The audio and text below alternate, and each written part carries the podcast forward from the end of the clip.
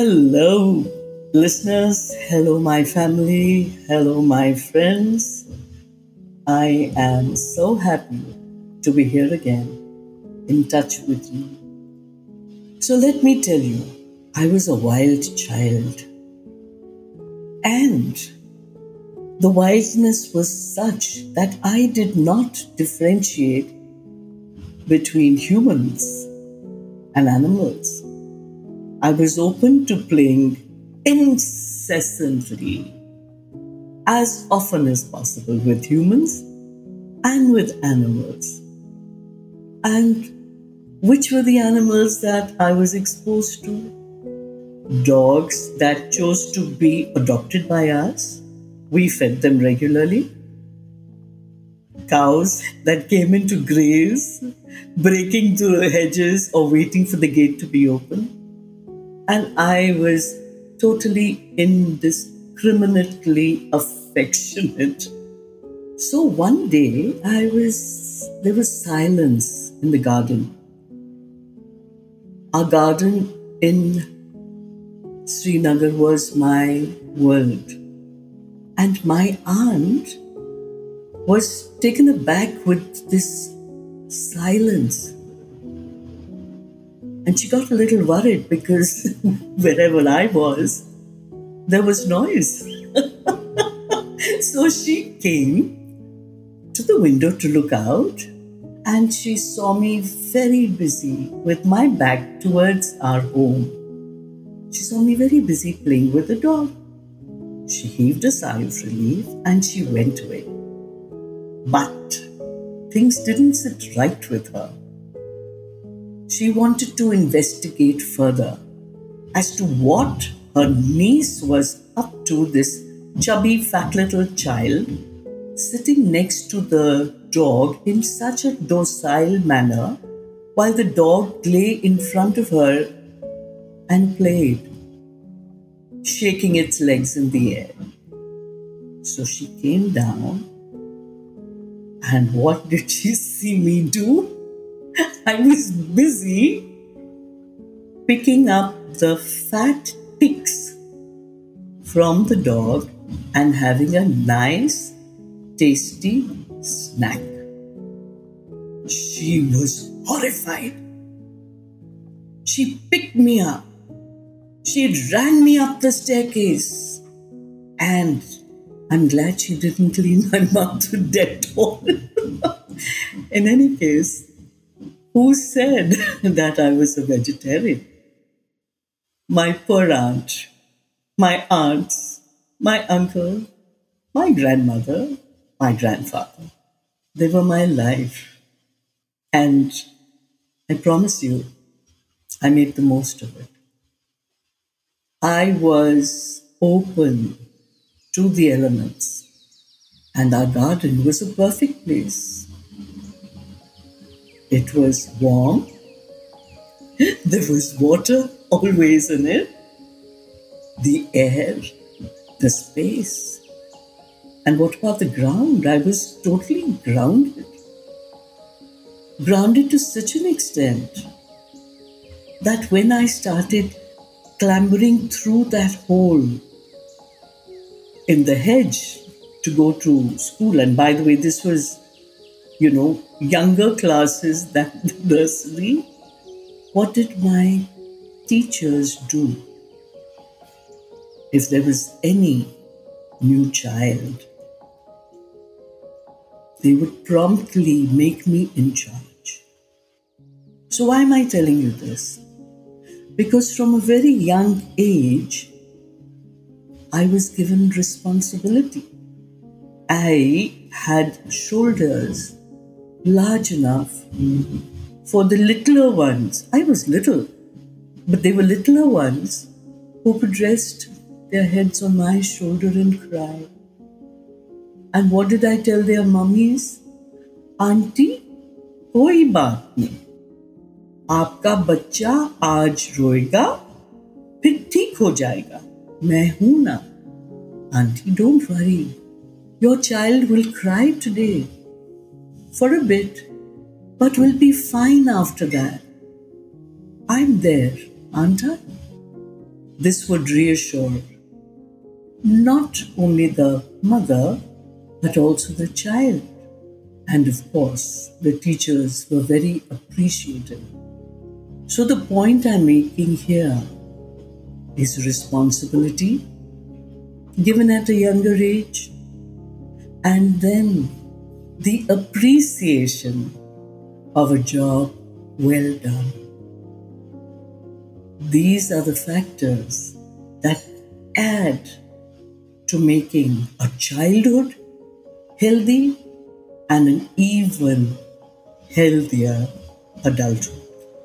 As we grew a little older, my aunt was only five years older than I. And um, there was a little room near our wooden staircase where we were made to sleep.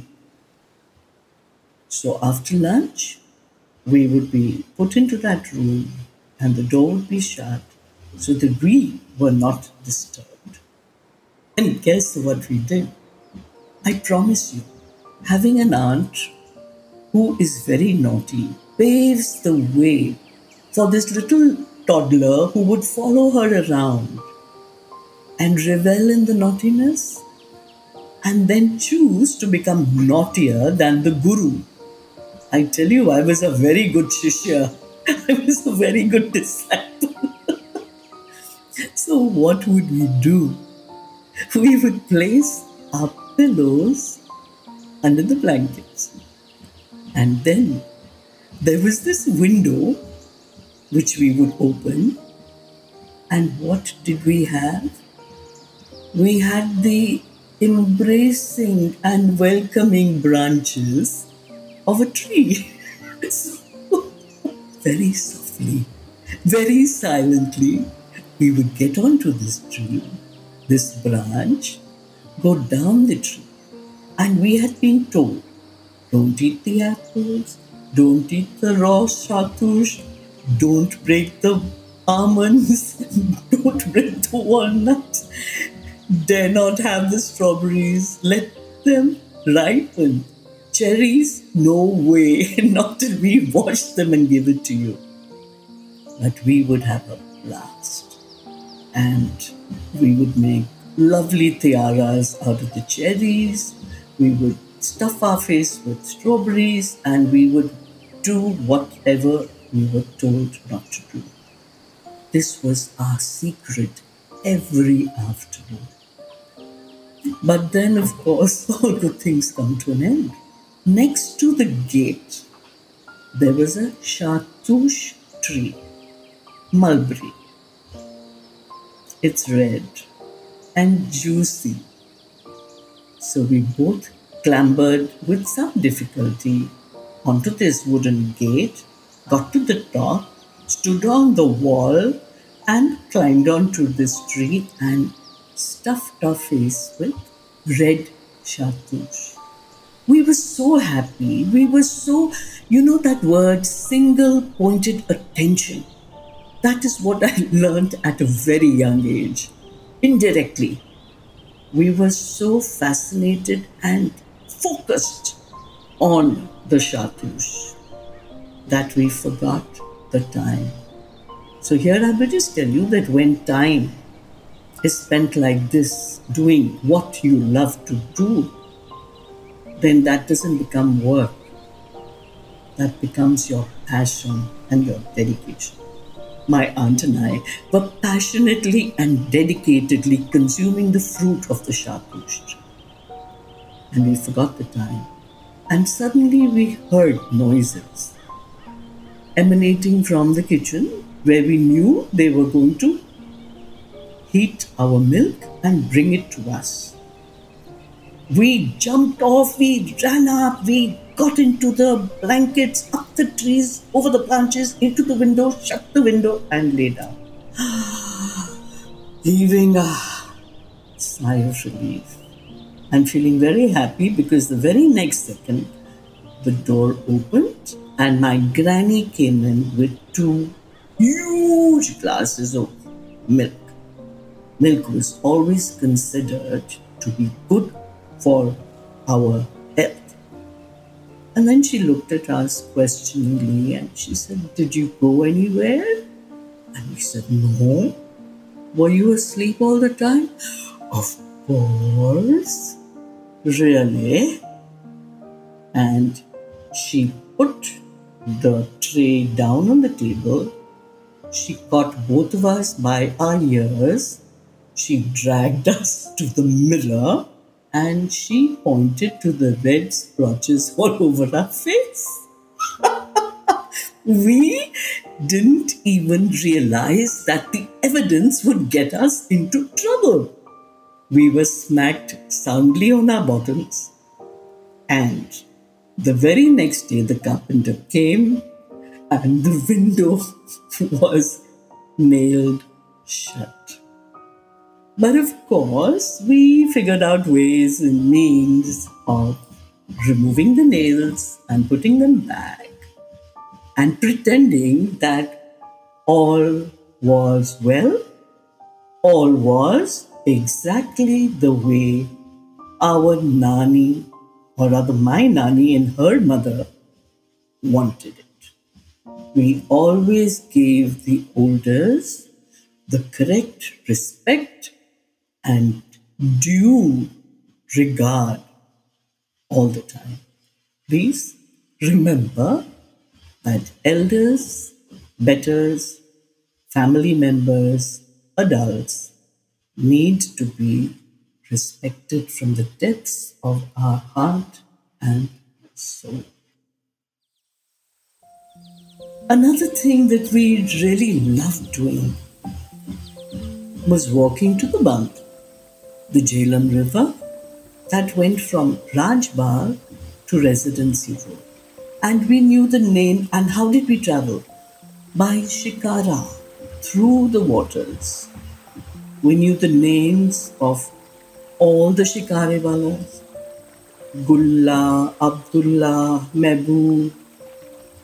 And sometimes, for want of anything else to do, we would just jump on, go to where they were sitting to take or roll the shikara forward with chappas and we would just keep going up and down.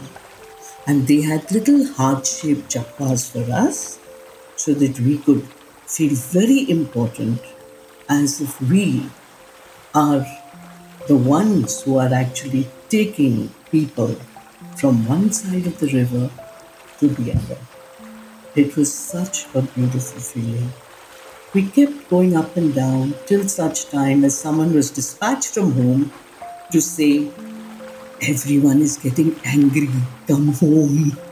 Having fulfilled ourselves, we would carry on and go home.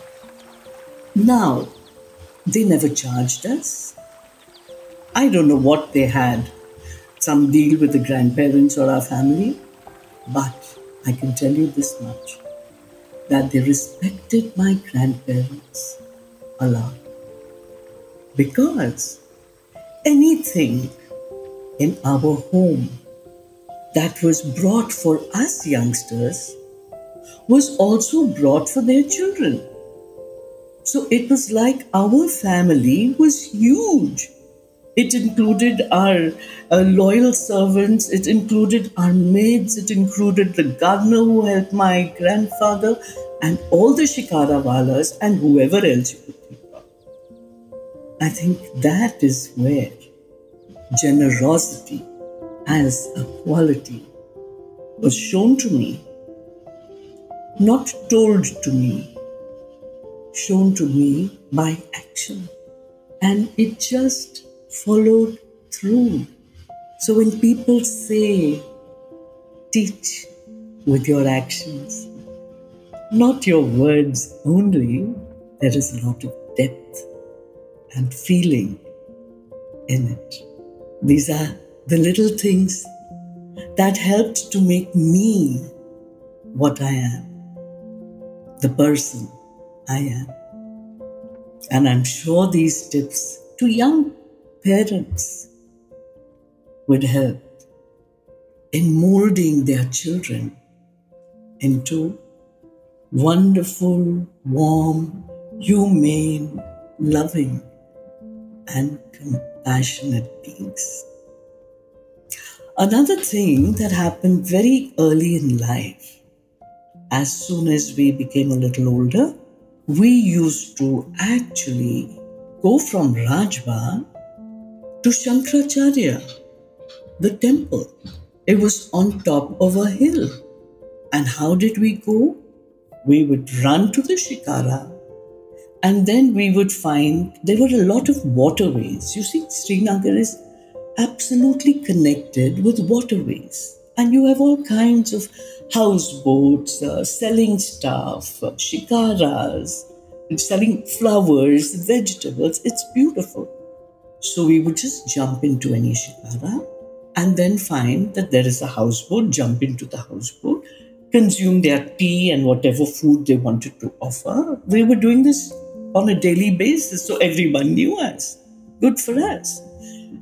At Dal Lake, we would get off, we would run up the hill, pay our respects to this little dark temple. Sometimes trip on the rocks, fall, hurt ourselves. But yes, the excitement of the adventure was such that blood, hurts, dust didn't matter at all. We were resilient. We were courageous. We thought that we were the conquerors of the world. And we would just get up and smilingly rush across. And all our goals were completed to the fullest. That sense of achievement, you know, that sense of being empowered started very early in life. For all of us, it was so beautiful. And this garden that I was telling you, the amount of tea parties we've had, and when I say tea parties, I'm talking about our neighborhood. We would actually get not only our dolls married to each other, but even our dogs. We would just wait for an opportunity to party by the way, that still carries on. I love to party. it doesn't matter if, matter if I'm 69. I think even at 96, I'll be partying. so, it would not be like a toy thing. Our parents would come, the other side, these parents would come, and it would be a lavish tea. and everything, all the rites and the rituals for this Gudda and Guddi would take place to the best of our ability. And what joy to eat whatever we could lay our hands on. It was so beautiful. There was a sense of camaraderie. There was a sense of belonging. And it never mattered in those days, in fact, it still doesn't. Whether you're a Muslim or a Hindu, we were humans and we loved each other. They're families that we have known for four generations, and we go and stay with them. We live with them and we go and visit everyone. They have a school I have given talks at the school. For all the children, it doesn't matter. Because the bottom line is, we are one. God doesn't differentiate between us. Why should we? I'm going to tell you a little story. What did I do when my twins could speak? I told them, I said, say the Gayatri Mantra, say Ikumkar Satnam, say La ilaha say thank you God for the world so sweet. Thank you God for the food we eat. Thank you, God, for the birds that sing. Thank you, God, for everything. And then I tell them, I said, God is your friend. So the fifth thing is, you can say anything to him or her, and you can talk about your day, you can share your joys and sorrows, whatever is the deepest part of you, you can share with God. And they used to do that. Till one fine day, they went to someone's house and they saw this huge, ornate room. We live in Chennai. And they were little kids from school. And they said, What is this? Because there was a lot of gold, there were statues, there were pictures, there were bells. It was beautiful. And the lady said, This is a puja room. And the next question was, Don't you have a puja room in your house? And they said, We don't have a room, but all these things are all over our house. They're on shelves, they're in cupboards. Our mom has all these things in her house. And then she said, Okay, how do you pray? So these two stood up, folded their hands, shut their eyes, and said, the Gayatri Mantra said, the Sikh prayer said, the Muslim one said, the Christian one, and then they said, and then we speak to God. So she said, What are you? They had never been asked such a question before in their short life. What are you? They said, What do you mean? She said, Are you Hindu? Are you Sikh? Are you Muslim? Are you Christian? What are you? And they said, uh, Auntie, we don't know. So they came home and they said, Mom, looking up at me with their arms akimbo, Mom, what are we? And uh, I said, What do you mean? They said, Ma, are we Hindu? Are we Muslim? Are we Sikh? Are we Christian? What are we? And I said, Who asked you and why? So they went into the story, and this is what I tell them. I tell everyone that I talk to. This is what I explain to them. I said, Bachas, these distinctions, these differences are all man made.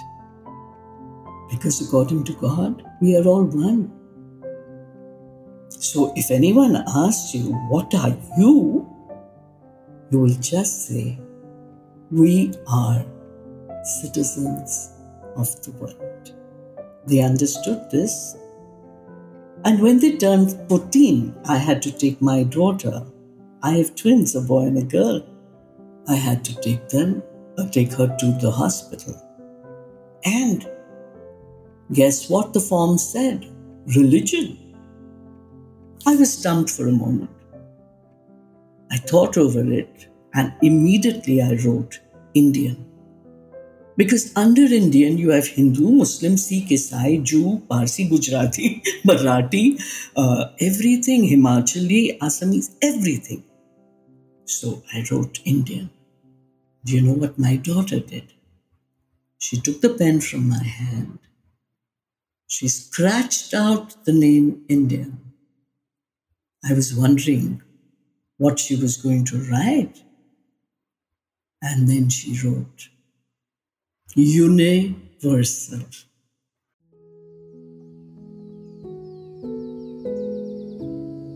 That was something that I was so taken aback.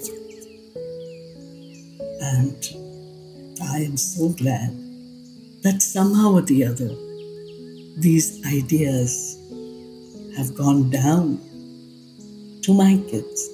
And I hope there is peace in the world for all of us. God bless and looking forward to my next episode. I can feel your love coming out to me. Thank you. God.